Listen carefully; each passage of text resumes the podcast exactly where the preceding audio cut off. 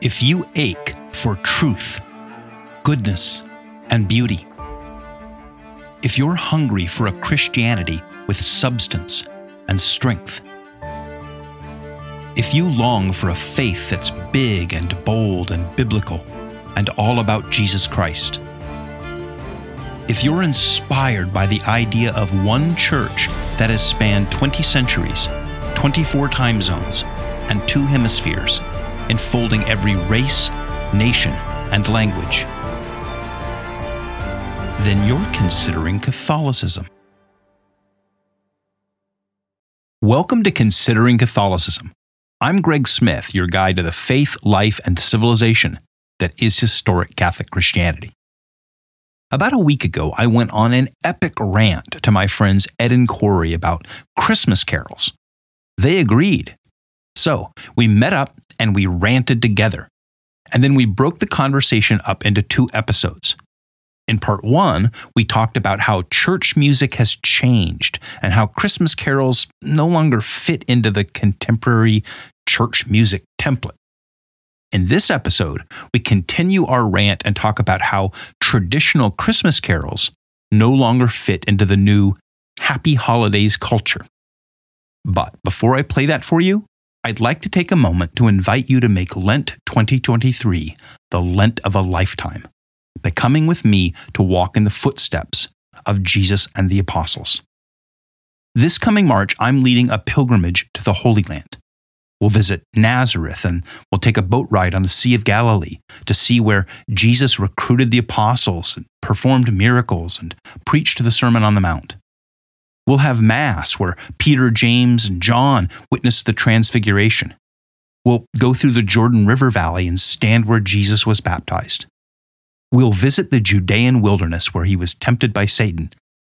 We'll visit Bethlehem and the Grotto of the Nativity where he was born in Jerusalem we'll actually go into the upper room where he held the Last Supper and appeared after the resurrection. And just before Passion Week, we'll walk where Jesus suffered his passion, from the Garden of Gethsemane to his trial. And we'll pray the stations of the cross where they actually happened, up to the rock of Calvary where he was crucified, and we'll see his empty tomb. Now, at that point, you'll have the option of flying home but some of us will be flying to Turkey for four more days, discovering the cities of the New Testament Ephesus and Colossae and Hierapolis and Sardis and Smyrna. This is where Paul preached and planted churches and to where the epistles of the New Testament were addressed. Now, for the details on prices and accommodations and such, go to consideringcatholicism.com.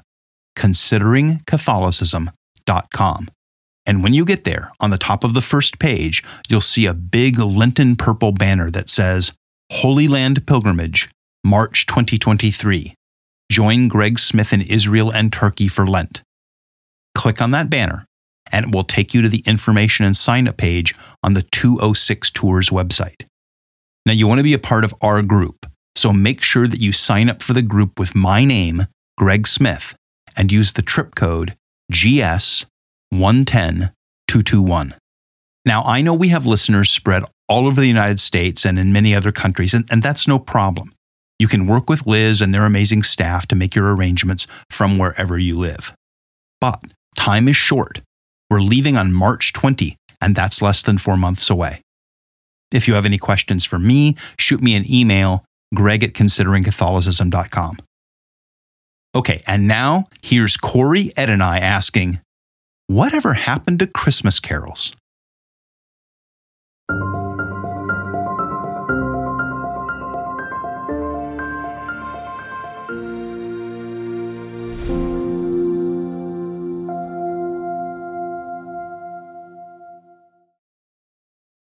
Okay, so in part one of our conversation here, we picked up on the issue that I that I, it struck me that there we don't have that many Christmas carols.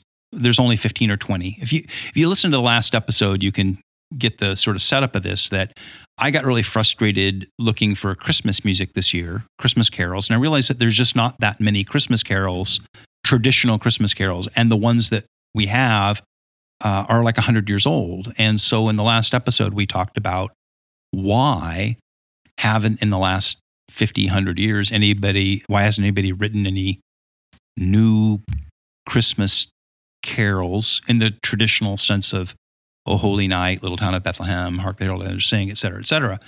And the path we went down on that was that we don't have any more of those because those are hymns and contemporary Christianity no longer, uh, by and large, right. sings hymns, with some exceptions. Right. But by and large, we don't write and produce a lot of hymns anymore. Right. Most of the hymns that we sing, even in the Catholic Church, are older.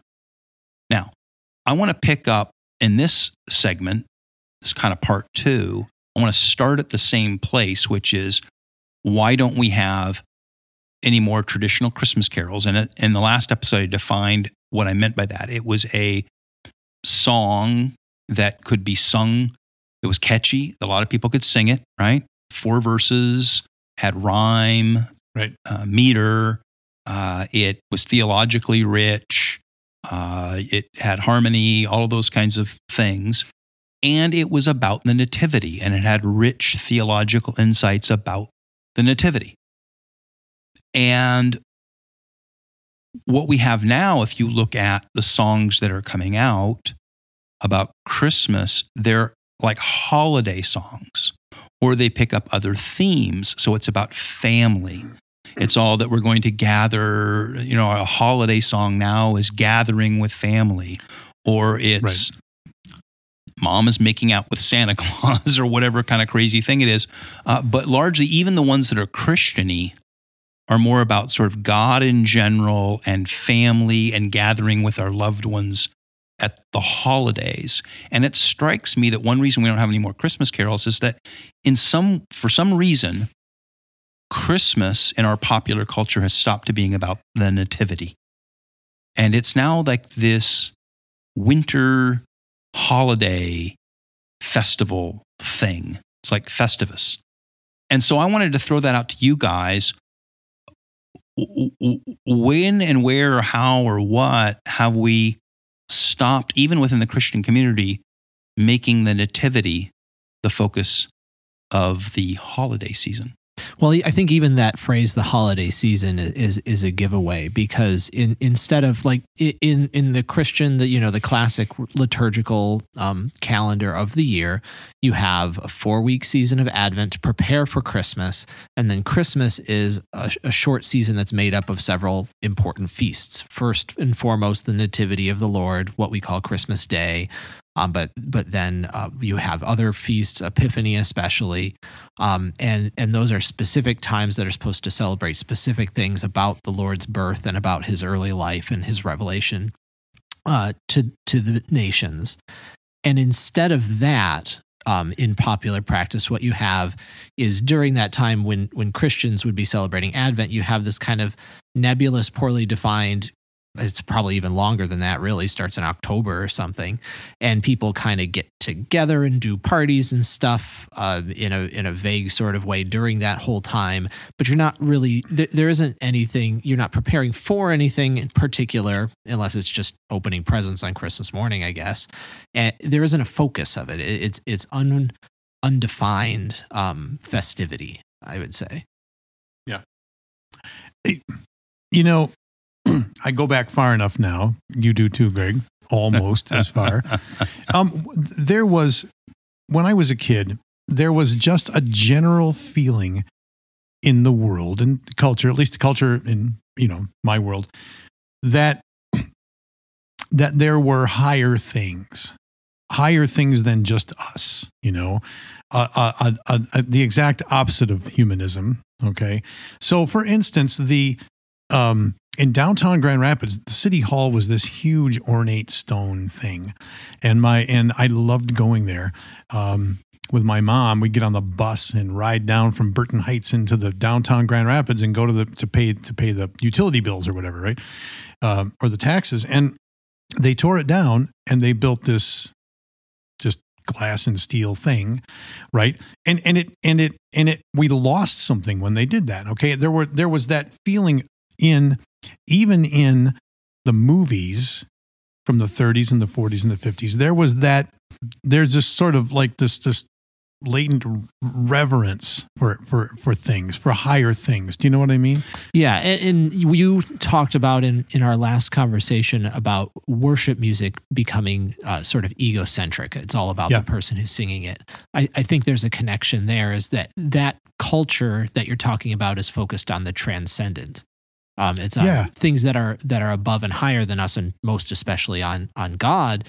And when you lose a sense of transcendence you devolve to egocentrism and it's all about us. Yeah. Well said. That that yeah exactly what i was thinking. I would say that um that we have lost uh christendom Mm-hmm. out of our culture okay? Even the uh, you know there was this the, the larger world of people who uh, even if they didn't believe or practice christianity they respected it and they showed reverence for it and they understood it to be the glue that held society together Yeah, I was listening to somebody the other day um, on another podcast or something I was listening to, YouTube or something. And this guy was making the point that to even use the word Christendom anymore, it's almost like a laugh line, right? Like, Right. ca- can you talk about Christendom as a construct or a concept without it sort of just being, um, you know, kind of like a snicker, you know, anymore or an incomprehensible thing anymore? I, I don't know, you know, we can, and people can and will argue forever about whether America was a truly Christian nation or whether it was more of a Christian friendly nation. In other words, my, my personal feeling is that it was a, a country in which a majority of people were Christians more than it, America wasn't founded to be a Christian nation. And we can go down a long path Sure, about sure. that, right? I mean, I think that was what the American founding fathers sort of understood and intended. And they even warned about that, you know, at the time, the, the Federalist Papers and all this, that i- i- this would work as long as a majority of the people still had held Christian morals. When the majority of the people no longer Right. held Christian morals, then the mechanisms of democracy would would go into other places, which is I think how it played out. But what you can say is that the the the entertainment culture, the the the government culture, the, the sort of the, the sort of cultural institutions were at least friendly to Christianity up until 30, 40, you know, a couple Yeah. generations ago. So here's my instance about that with with respect to this. Charlie Brown Christmas special. Right? I mean, Mhm. Cory, I don't know if you remember this. oh i but- do i do right? Sure. So this was that that every year they showed it on TV, right? And for those of you who remember, you remember you had uh, it was Charlie Brown and the Peanuts gang or whatever, and they had they sent, I think they sent Charlie Brown out to buy a Christmas tree for the school play or something, and of course he's a hapless, you know. fella. And so he goes to the christmas tree lot and he ends up for whatever reason bringing back this scraggly kind of crappy little scraggly thing right? Mhm. and then all the other kids make fun of him and you know tell him he's a total loser for bringing back the the loser tree right? And it's pointless. And then the christmas pageant starts. And remember the one character linus the kid with the Mhm. blanket? Um, he walks out at the pageant and he recites luke 2 Mhm. now i grew up not going to church and the first time i got I, my evangelism, the first time I ever heard Luke 2 was in the Charlie Brown Christmas. Right. special. That was, you know, I always got some story about, you know, how they encountered the gospel or how they encountered the Bible. For me, I'm sitting at home watching Right. on TV and Linus reads this thing about, you know, the nativity. And I, I first time I ever heard it. Uh, and it struck me even as a kid, like, wow, that was pretty cool. Um, and then I was like, I gotta, I gotta look that up. So, you know, anyway, I found a Bible and I look it up. Right. But the, the point is, is that there was a time when, with a straight face, American television would have a character come out and read Luke 2. right That is incomprehensible today that you would have on any network Yep. Television program today a character read Luke 2 and tell the nativity story as a part of a holiday special.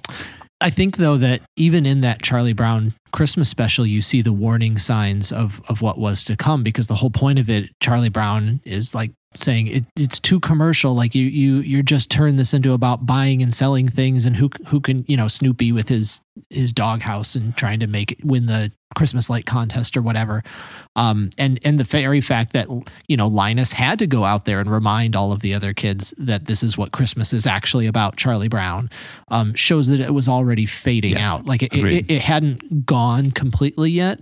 There still was like a residual whatever in in conscience in Mhm. the culture. my recollection of that time is um, that that even those you know so in the Charlie Brown special all the uh, extra stuff you know the the Snoopy's doghouse and the Christmas tree uh, and them trying to decorate it to make it look better they all it was all in service of the Christmas story even if it was only given you know uh, uh, 30 seconds or something in the show and that was my feeling of that entire time okay in the 60s was that that yes we did all these things but we all knew that this was about jesus and this was about we all knew that Right. There was a base understanding that Christmas was Christmas. Okay. So, Mhm. so, right. So we can straight up say here, uh, right. Let's go back. And I don't know, Corey, when you're like consciousness, you know, like awareness, like how your early memories were like or whatever. But Mid nineties. yeah, but see, because I remember, you know, still it was called Christmas, and even the schools would say we're gonna have Christmas break, and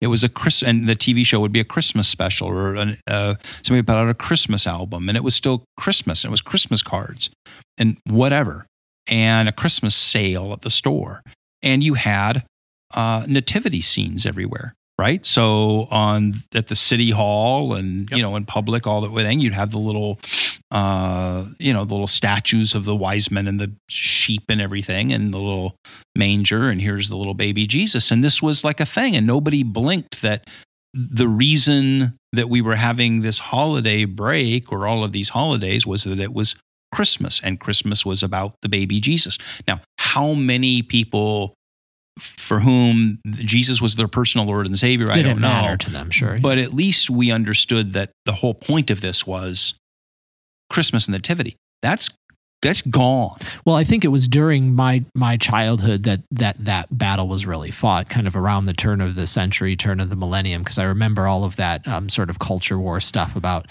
people getting really upset about the introduction of Happy Holidays instead of Merry Christmas and and all of that. So it, it it's not that long ago, from a from a broader perspective, that we hit a sort of tipping point where enough people in American society either had no attached no real importance to the Christian faith and to what Christmas was about, or became actively against it.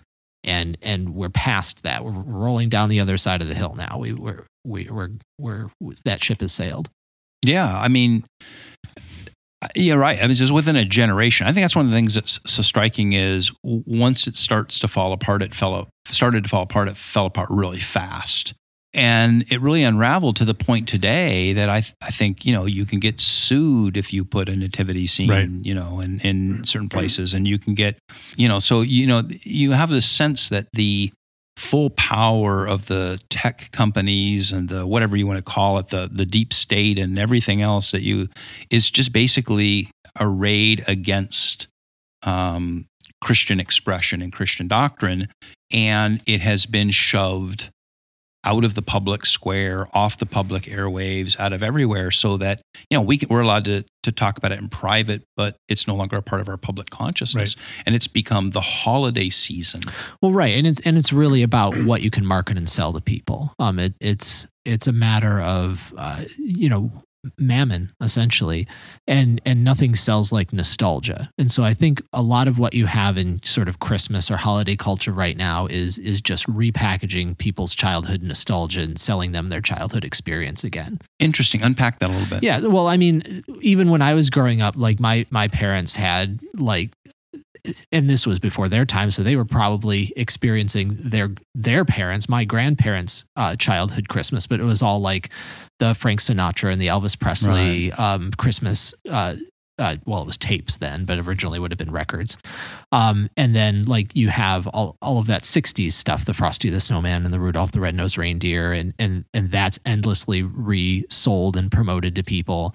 And then and then you know my my generation that grew up in the 90s or the early 2000s is is now an adult uh, and and are you know prime market for people selling things and so now they're they're simply selling us the things we remember from the 90s even if it's you know the schlocky mariah carey stuff or Yeah, whatnot. right. right. I mean, but it's recycling that stuff. And the other thing that strikes me that it's all about today is they've tried to reposition it, like to give a purpose to the holiday season.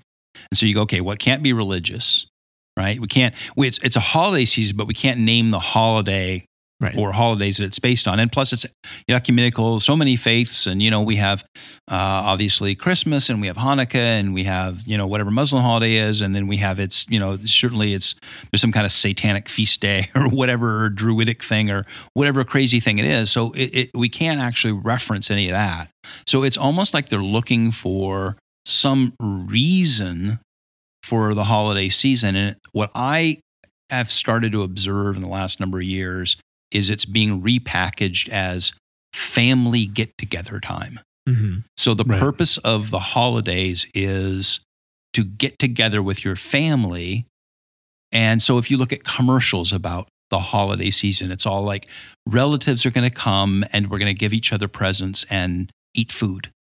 And so now that was, of course, that always was a part of it, but that wasn't the primary reason. And that's something that you can sell because, right? So you sell the recipes, you sell the food, you sell the gifts, you sell the this, you sell saw a lot of things that are just sold on association with that yeah, the plane travel, this, and it's it has this kind of gauzy, gooey feel. So there's now this is the time of year where like top tier ad agencies put out for whatever company these really slick, you know, tear jerker kind of commercials where you know there's the guy who comes home to his grandkids or something or you know whatever mm-hmm. the girl comes home from college or something and everybody gathers together and has a coke and a smile or whatever the heck it is. But na- now it, instead of being the nativity of the lord it's basically family travel get together Yeah. holiday No, I, I think you're right. I think there's an awful lot of that. Um, there's also a lot of stuff that's even a step down from that, which is is merely selling things or creating an ambience around the holiday that's based on just like general winter coziness and Right. and, and like curl up with a coke or a tea or you know whatever Right. whatever in your cozy sweater and and it's all very individualistic which i think is is part of especially like my generation and younger is starting to react ag- against that gauzy um, image of like the family gathering and and doesn't have as much time for that um as as sort of individualism creeps to its its ultimate um, low point. And so a, a lot of stuff I think for Christmas is marketed is basically just winter festival and do it how you want to do it and just make yourself comfortable and ride out December. There's just, I mean, there's just nothing underneath any of that. So you're gonna you're gonna wrap uh, uh, up in a cozy blanket with a cup of coffee or or a hot chocolate, and then what are you gonna think about? Mm-hmm. The coffee, uh, the chocolate, and the blanket. What do you you know? Where does it? You you can just you can draw. You know, I suppose going nowhere. you know I suppose that you know from the most ancient times of ancient ancientism, right? The seasonal, the seasons, you know, humans just celebrated the seasons, right? Mhm. Because, you know, it's summer and it's the middle of summer, right? So you have your your solstices and your equinoxes, right? Right, so, Right. you know, it's middle of summer, it's kind of midsummer and then Yeah, it's there's something natural- midwinter and, you know, about that. Right. So w- what it seems to me that is that this has devolved and i mean you could say at the other end you know that the fourth of july i don't know even know how patriotic that is anymore about america. It's just become the midsummer festival Mhm. right? I mean it's it's um it's not fourth of july doesn't coincide exactly with the the solstice but it's around that time Close and enough. close enough and it's sort of like it's the middle of summer. And now we have the middle of winter and then we have the the the sort of warm fall Yeah, Halloween. Yeah. yeah. And then we have kind of like Easter has become kind of like a spring break, springtime thing. And so, and in some sense, it's a regression to earlier ancient.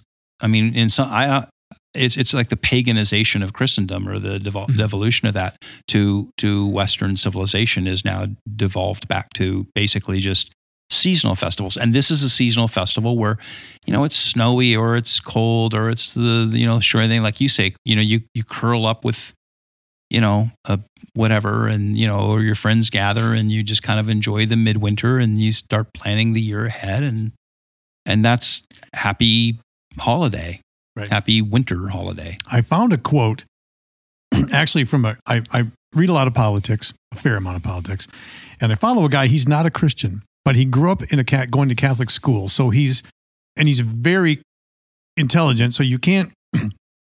he knows what he's talking about. He's but he's not a Christian, so we take that with a grain of salt. But he he wrote this today. Uh, arguably, the most challenging thing in this age is to be a Christian. Your enemies control the commanding heights of Western society. It's a good reminder that all moral frameworks must stand alone. In the case of Christianity, it means the logic of the faith must stand outside of and be opposed to the prevailing orthodoxy. Christianity now finds itself where it started. Welcome to the new Rome. Uh, I, I think that's spot on Yeah, I thought so too. Um, but of course, we can't we can't we can't just rant about this and not suggest any fixes. Yeah. you know. well I- look i okay this is where you know i'm not to the two of you but you know where you kind of say the i told you so so i remember uh, late 80s early 90s around the time cory was getting born um, and i was working in ministry and i remember at the time feeling like you could see this coming Oh Right? I think anybody- and I mean, it's it wasn't- hundreds of years in coming. yeah, but i History mean it was a long like arc. yeah, history's a long arc, but I mean, there were people who were really, you know, projecting, you know, by the early 90s, this is where this is going in the sense that, you know, we're devolving into the church is going to fall back to where it was in, in Roman times. And, you know, I remember being in arguments with people in the Protestant world who were like, we need to get back to the principles of the Reformation. I remember having some real long debates about that when I was an, a Calvinist and all that. It's like, what we have to do is we have to turn to the, return to the principles of the Reformation. I went,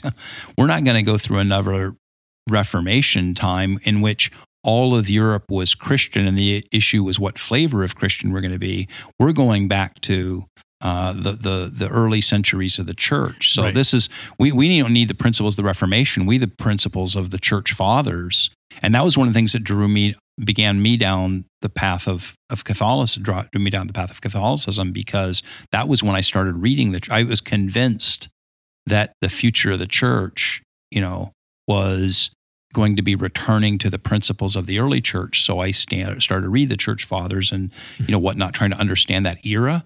And I just think that that's where we've we've come to. You're right. This is the new. This is the Rome.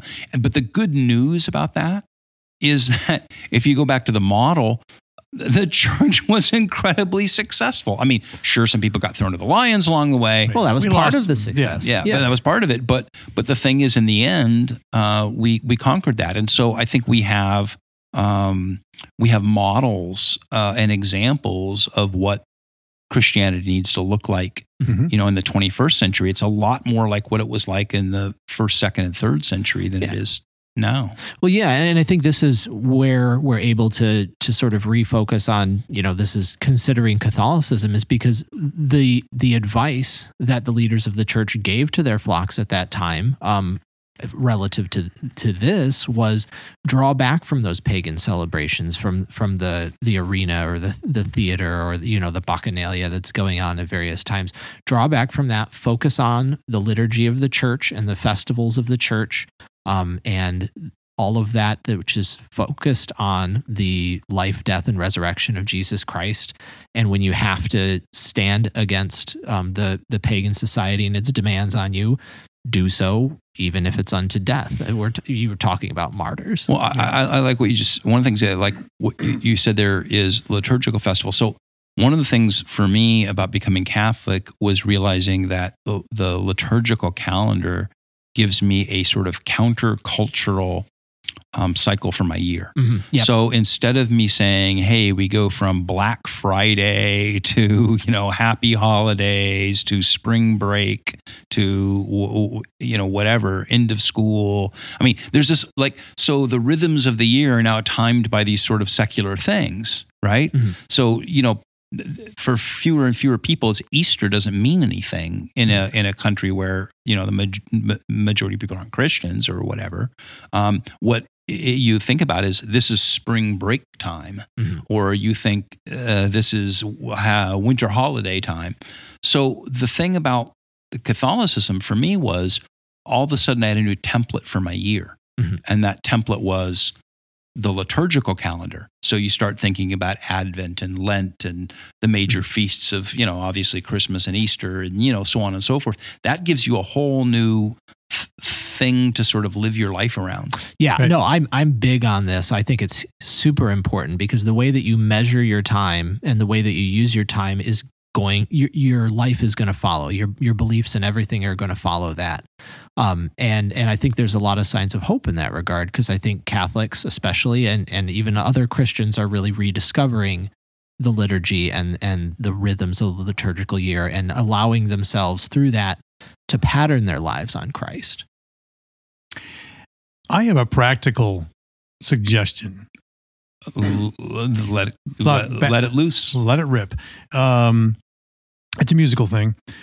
Um, uh, a couple hundred years ago, the the model was that there were patrons for musicians. Okay, and it was pretty much all connected to the church, right?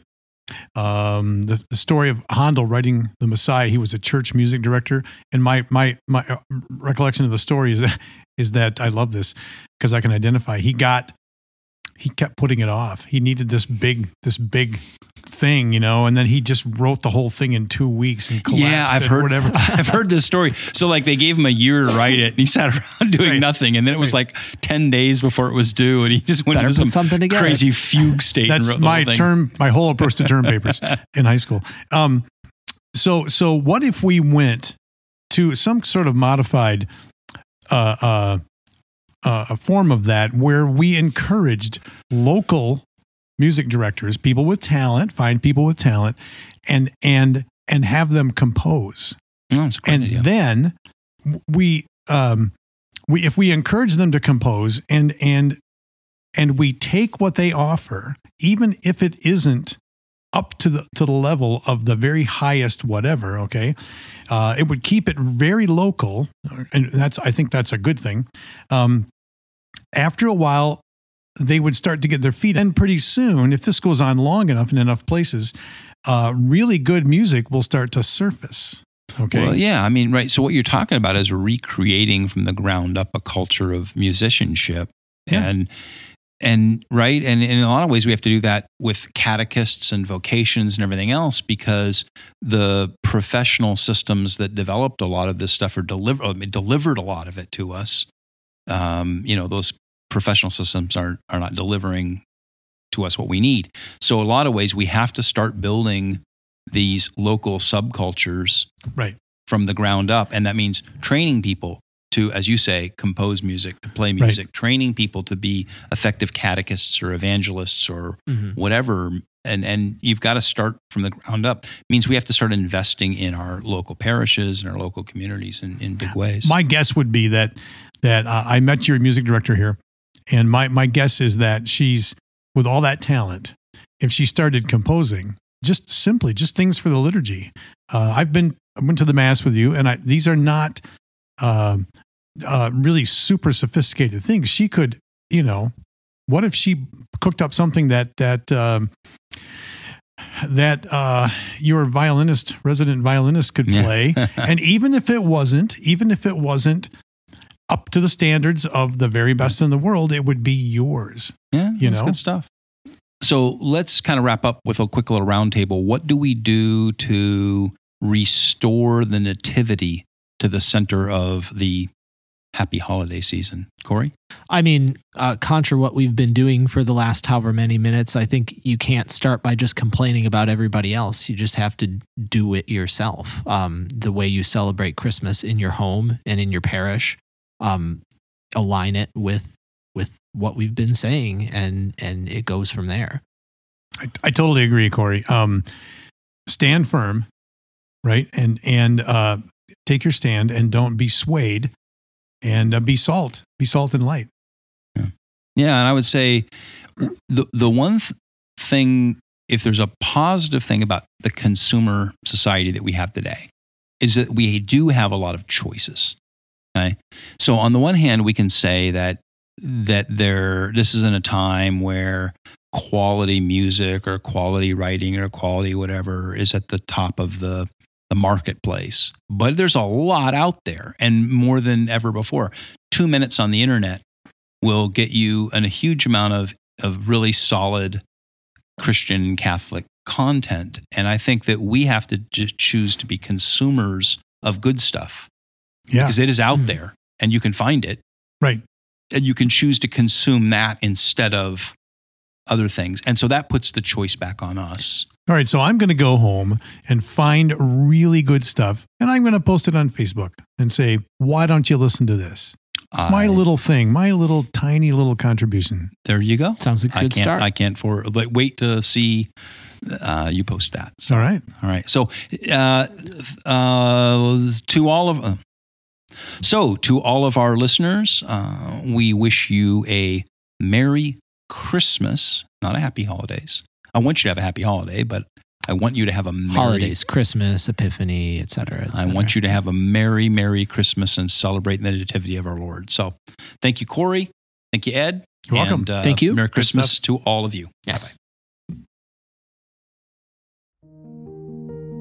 Thank you for listening. My name is Greg Smith. And if you've enjoyed this podcast, would you please hit the like and subscribe buttons wherever you get your podcasts? And please share it with others. And if you're curious about the Catholic worldview and faith, the Church and its saints, or Catholic history, culture, and art, then visit consideringcatholicism.com and email me to let me know what you think. Greg at consideringcatholicism.com.